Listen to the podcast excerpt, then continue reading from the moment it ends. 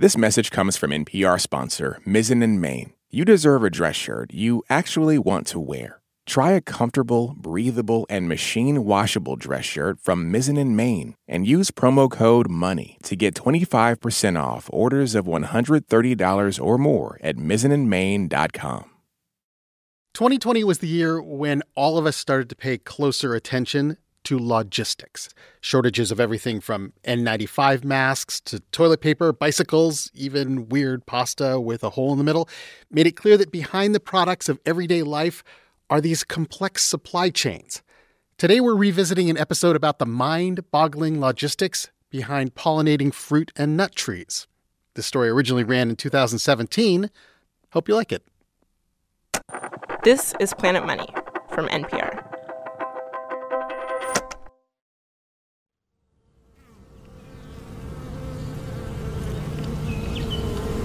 Imagine you are a bee, a honeybee, and every morning you wake up in the greatest place on earth. Hawaii. Not Hawaii. You are a bee. You are waking up in rural Louisiana. You got your cypress trees, you got your flowering plants and legumes, you, you see your blue vervain, you see your buckwheat vine, you see your tallow trees. That is the voice of your boss, Wes Card. Well, technically, you work for the queen bee, and she works for Wes, but the job you have is pretty cush. You're collecting nectar, making honey. Wes takes your honey, sells your honey.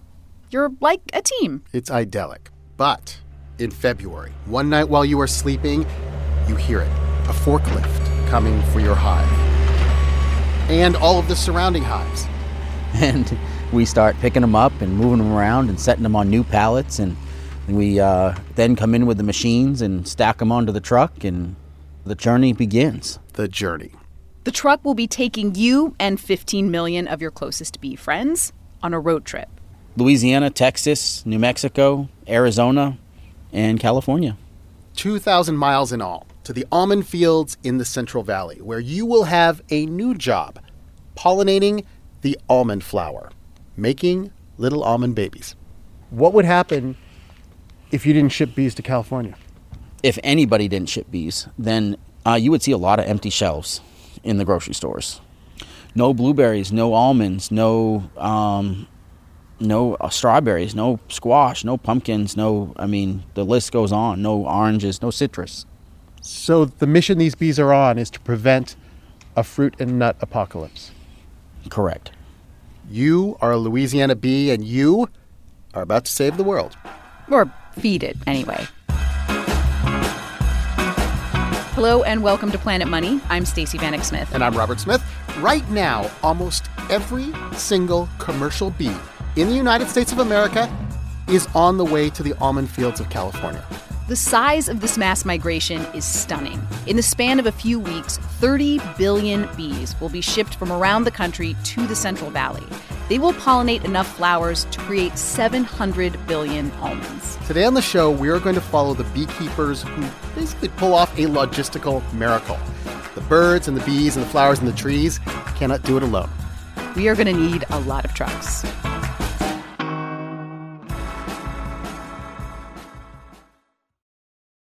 This message comes from NPR sponsor Babson College. The world needs entrepreneurial leaders, and you can become one at Babson College. Gain the skills to lead, motivate, and inspire through a specialized master's or MBA program with full time, part time, and online options. Turn ideas into action with a graduate program that caters to your professional needs and fits your lifestyle. Ranked number one in entrepreneurship by U.S. News and World Report. Apply now at babson.edu/slash grad programs. This whole bee migration was something we did not know about until we got an email from a listener, Buck Markison. He told us that around Valentine's Day, if you drive through Central California, the highways are filled with honeybees. Trucks full of hungry, angry honeybees, billions of them being driven from all corners of the country, converging on the almond fields, which, when you picture it, just seems insane. And we nominated you, Robert Smith, to go check this out, put on a bee suit. The whole journey started, at least for me and my bees, in Bunkie, Louisiana. If you picture Louisiana as a boot, Bunkie's right at the ankle bone. To get there, you drive along the bayou. It's flat, open land. And then all of a sudden, you see what looks like a thousand silver file cabinets just sitting out in a field. These are the beehives. Now, they told me to get to the farm right at sunset when the sky turns deep purple. You only want to move bees at night. Well, bees always naturally return to the hive after sundown. so if you um, tried to move them before sundown, they wouldn't be able to find their hive. Yes, you'd leave a bunch of them here lost with nowhere to go. The beekeeper, Wes Card, he doesn't bother to wear a bee suit most of the time. He has this stance that almost dares the bees to sting him. He has his elbows out, his feet wide apart. You can actually see a few bees crawling in his long goatee. Actually, they, they, I'd rather them getting stuck hot in the beard than sting me in the chin, so that's why I have a beard. So have you been stung a lot? I'm going to step back It one more happens, because this one's actually hitting the back of my head. Let's go back here. Wes shows me around. They extract honey in a shed out in the back. The bee wranglers all live in a double wide trailer by the road, and the hives are zipping by on forklifts. Now, only bee colonies with a thick blanket of bees get picked for the California trip. They want the strongest ones. So Wes pries open the tops one by one to check. So you can see that hive has very few bees. Well, it looks like there's hundreds, but Well, hundreds is not very many. So what happened to this hive? That's a good question. These days in the bee business, it is just a fact of life. Bees are dying at a higher rate than they used to. So, Wes raises two hives for every one that they ship out. You can have thousands of hives lined up that just are not ready to go to California, that are weak or dead or just not surviving for um, And that's unknown reasons. and that's happened to you? Oh, sure. I think it's happened to every beekeeper at some point or another. But this year is a good year. They have a thousand hives just here tonight, wrapped, stacked, ready to go. The bee wranglers add some yellow bee food in the top. It's kind of a sack lunch for the three day trip. And then when it is fully dark, the tractor trailer pulls up. They have sent 24 trucks out to California just in the last couple of weeks. Hundreds of other bee farms are doing this same thing from all around the country from Florida, from South Carolina, from Oregon, from the Dakotas. And when I was talking to Wes's brother, Glenn, he's in charge of this whole loading process, he said, listen, like this is what beekeepers have done forever. I mean, they've been moving bees around the country for decades, and you know, in the 1800s, they were moving them on the back of horses. So it's it's a natural kind of migratory thing for the bees. There's nothing natural about this. What's not natural about it? It's the fact that you're putting a thousand hives onto the back of a truck and sending it to California tonight. But this, they're there to perform a natural function. uh, It's just we've we've made that function more efficient. That's one way to put it. Yeah. Every almond you have ever eaten required a bee, a single bee, a bee to move the pollen from the flower of one almond tree to the flower of a different almond tree. And there are enough bees in California to pollinate a small almond crop. But over the last few decades, almonds have just taken off. Almond milk, almond butter, low carb almond snack packs. And Glenn Card, the bee guy, says the almond growers, they saw this whole thing coming. 20 years ago, they started planting acres and acres and acres of almonds, anticipating this demand, increase in demand. And as those acres come into, you know, as they age, they require more beehives. more beehives than the beekeepers of California could possibly provide. Wes and Glenn told me that when their grandfather started the business back in Massachusetts, of course he kept the bees close to the crops. That's what you did back then. But after the interstate highway system was built, it made sense to grow bees, you know, where it was warm and there were lots of flowering plants. It made sense to move the whole operation to Louisiana. And then all you needed was a lot of trucks. So it turns out you can put 15 million bees on the back of a truck in about 20 minutes. It's amazing. They staple this huge net over the hives, and you can see the bees inside pushing to get out. The lucky driver who gets to babysit these bad boys all the way to Firebaugh, California, Kermit Jones. Alrighty, and this is going Firebaugh. Yeah. I just need to sign it. No, you're good. Alrighty. Kermit says the hardest part of driving bees is the schedule because if you stop the truck during the day while it is light out, the bees will try to escape. And they're wily. They can sort of get through the nets. So you have to keep the truck moving. You have to keep the hive sort of vibrating to calm them down. So Kermit drives for 11 hours straight. You know, you, you, you start early in the morning, make sure you got your fuel and everything, and then, you know, you drive till it kind of calm down a little bit. What if you need to go to the bathroom? Oh, you keep a couple cups or something like that, you know. I was going to ask to ride with you. huh? but maybe not. Tomorrow night, these bees will be sleeping somewhere at a truck stop in Amarillo, Texas. Kingman, Arizona is their stop the next night. Then it's a long haul to the California border and an orchard in Firebaugh. And of course, there is a whole other side to this story because out in California, there is a fierce competition going on to get the best bees. I mean, the entire success of an almond crop can really depend on the bees that are trucked in from halfway across the country. So, people in the Central Valley have been preparing for months for this big bee convergence.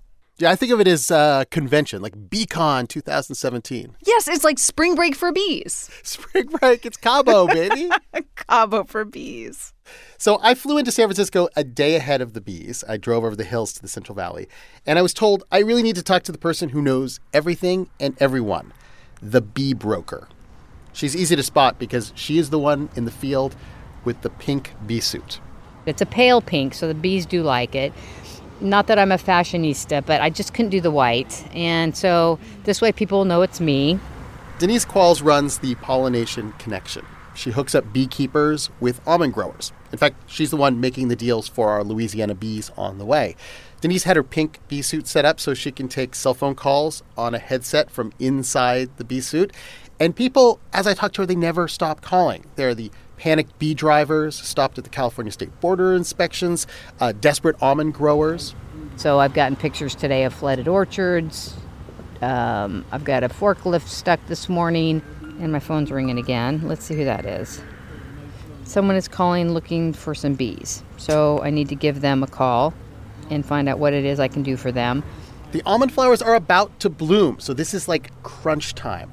And it's funny to watch her because as Denise chats on the phone, she also starts to like pry open the different beehives in front of her because part of her job is also checking to make sure that the bees survive the trip. Oh man, look at that one. Ooh. Pretty. Go. Yeah, we're kind of being swarmed a little bit here, but that's good. That means they're super excited Yes, bees. yes. And they've been here for a few days, so I'm pleasantly surprised with the activity. Wow. Denise has to check these days because nothing is normal in beekeeping anymore. There's this problem with the bees called colony collapse disorder. They first noticed it in 2006, and then suddenly, sometimes overnight, like a hive would just die. It would empty out. The bees would be gone, and no one knew why. While I was out there with Denise, uh, Shane Ross, who is one of her helpers, he's sort of tending to the bees in this field. He says that he thinks that it is no one cause. His pet theory is that it is all of them. It's the pesticides, the herbicides, the radio waves, changing agriculture, loss of bee habitat and, and bee forage leading to poor nutrition. The bees starve to death in some areas. There's just nothing for them to work. It's, it's death by a thousand paper cuts.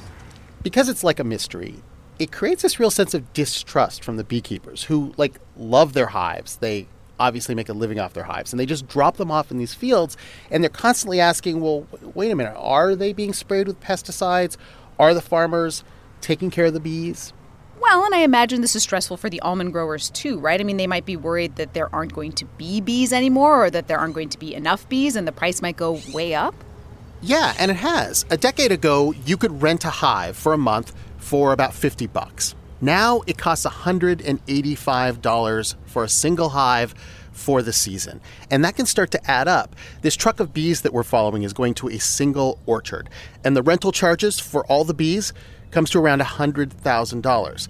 But so far at least, almond growers don't have much of a choice but to pay the bee guys. So this is this is the tree. This is an almond tree. Does it have a technical name or you just call it almond tree? There's two varieties here. There's Butte and Padres. This is Kyle Robertson. He is an almond grower in Tracy, California. And over the next month, these trees will be pollinated by bees from Louisiana, Wes Card's bees. Right now, the two kinds of trees, the buttes and the padres, look totally barren. But by next week, this orchard will be transformed with flowers. So beautiful that Kyle took his engagement photos here. Here's uh, one picture here. Whoa. Uh, it looks like the cherry blossoms in, in Washington, D.C. Cherry Look, blossoms, yeah. It's, it's gorgeous. With white petals everywhere. Then you'll see white petals on the ground, so it almost looks like snow, a snow-covered tree with a little bit of snow dust on the ground. The flowers are small, about the size of a silver dollar, and they're delicate. And the bee has to carry the pollen from the butte to the padre and the padre to the butte, deposit it just perfectly to make a single almond. All right, uh, so a series of a series of dumb questions. Go for it. Why can't you just hire people to take the pollen from one tree and move it to the other tree? You can. It's just going to take you forever to do it. Why not just get a, a plane filled with pollen and you could just Synthetic. dress the dru- Synthetic, yeah. Synthetic's been looked at, but again, it's it hasn't sh- shown uh, to be any better than than natural pollination with bees. Why not just develop a tree that doesn't need a bee to pollinate? You do. There's self-pollinating trees. So we're, there's called a variety called Independence in California. That's more the popular one. You don't necessarily need bees to pollinate it. And the self pollinating tree is slowly catching on, but the almonds are not exactly what buyers are expecting. They taste different. Different. That does not sound like a ringing endorsement. Different is good. I kept trying to talk to Kyle about how strange this whole bee shipping situation is. Like, I try and all these theories out on him. You know, is this the end of nature? Or maybe you just reached the limit of the amount of almond trees you can possibly plant. But he says, like, I am talking like a news reporter from New York City. I don't understand the way nature works. You think bear and bear in the wild collecting a beehive off the top of a tree and knocking it down to, to eat the honey out of it. That's why I think people's image of it almost. That's the- exactly how I imagine bees, that they are this symbol of wild, uncontrolled, humanless nature. Mhm. And so that's why it feels weird when you put them on a truck and drive them 2,000 miles. I can understand that. I can understand when someone feels that way. But then he says, like, remember, these honeybees were not native to North America. They were brought over from Europe. And the almond trees, they didn't originally grow here. They came from the Middle East, they came from Spain. There's nothing wild or humanless about any part of the almond situation. I mean, it's food, it's produced on a mass scale for the lowest cost possible. And it really is massive. As I drive around the Central Valley, I can go dozens and dozens of miles and see nothing but almond trees. Almond tree after almond tree after almond tree. After the break, I get to watch the bees get to work. Support for NPR comes from ADP. Say you own a business, then suddenly a solar flare adds an extra hour to each day. Would you add an extra shift, shift office hours, install those weird sleeping pod things? You can try to figure it out on your own, or just get ADP. From HR to payroll, ADP designs forward thinking solutions to help your business take on the next anything, even unexplainable cosmic events that end up granting humanity an extra hour a day. ADP, always designing for people. I'm driving in my rental car, just amazed at the scale of the almond orchards. And then I get the call. Hey, I'm just coming into Firebaugh. Oh, so go on. It's Wes Card. The Louisiana bees have arrived. He gives me directions to an orchard and says, Meet me at sunset, and I might want to wear a bee suit for this one. But we're going to want to walk a little bit further back here as we get ready to pull the screens. This is it. This is the moment. They are pulling the nets off of the hives. Now remember, the bees have not been able to fly for three days. And when the nets come down, they start to swirl around the truck. It is like a funnel cloud that rises above the fields that gets sort of larger and larger. I know you love them, but it kind of feels like we're in a horror film right now. Yeah, there's a lot here. That sounds terrifying, Robert.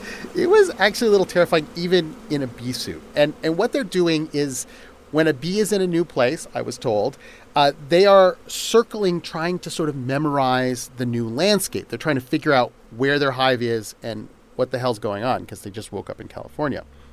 Are you sure they're not like trying to figure out who did this to them and punish them terribly? You know, I asked Wes about that. Do you think they hate you?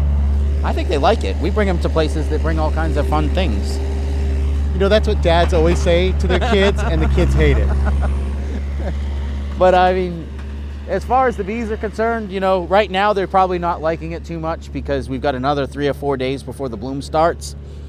But once the bloom is in, once the bloom is off, then it's pretty much an all-you-can-eat buffet for the next three or four weeks. But Stacey, after the bloom is over in a month, there will not be a flower or food source to be found in miles. And that's really the other reason why you can't just keep all of the 30 billion bees in California. You know, for next year, they're already here, but the bees would starve once the almond flowers go away. So Wes has to bring them back to Louisiana. Like he has to do the whole process in reverse. The whole process putting the food in, loading them on the truck, putting the net on, bringing them back on the interstate three days. And then they go for the apple season in New York State, blueberries in Maine, cranberries in Cape Cod. Join the pollination service, see the world. I know, it seems sweet. I mean, there is a small caveat because bees only survive a month. So basically, the hives that return to Louisiana are filled with mostly new bees. I mean, I guess technically born in California bees. There are generations that are born on the road in the Northeast. So I understand why this is happening, but it still seems crazy to me.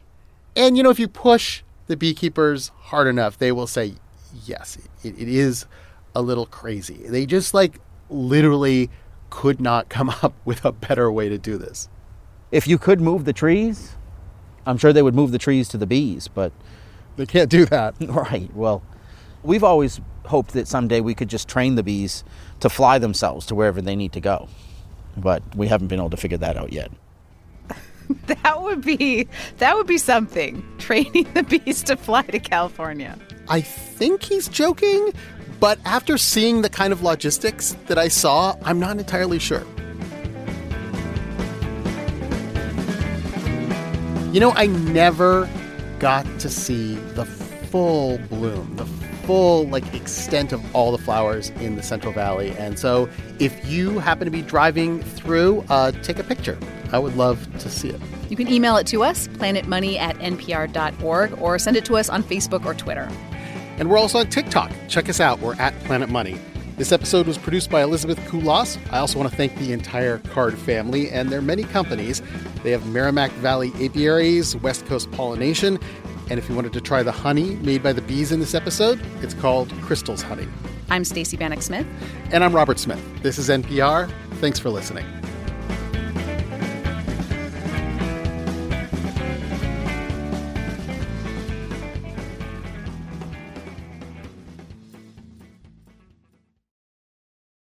There is one last thing that I had to see before I left the scene. Uh, I had to see the actual pollination, you know, the deed, the bees gone wild. And as I was driving, I spotted it. On the side of the road, there was one almond tree that was already in bloom. And so I got out of my car. Oh, look, look, look, look, there's a bee right in it right now, right now, look. I don't know if you can hear it, but a bee is basically hugging the stamen and wiggling around. And that's it. It flew away. Where'd it go? Where'd it go?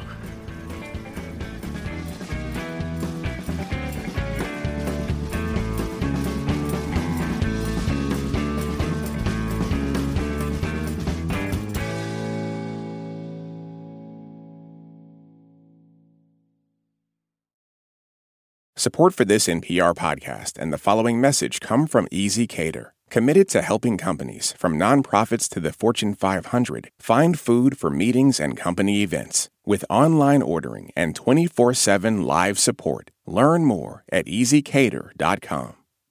This message comes from NPR sponsor Mint Mobile. From the gas pump to the grocery store, inflation is everywhere. So Mint Mobile is offering premium wireless starting at just $15 a month. To get your new phone plan for just $15, go to mintmobile.com slash switch. All that sitting and swiping, your body is adapting to your technology. Learn how and what you can do about it. I really felt like the cloud in my brain kind of dissipated. Once I started realizing what a difference these little bricks were making, there's no turning back for me. Take NPR's Body Electric Challenge Listen to the series wherever you get your podcasts.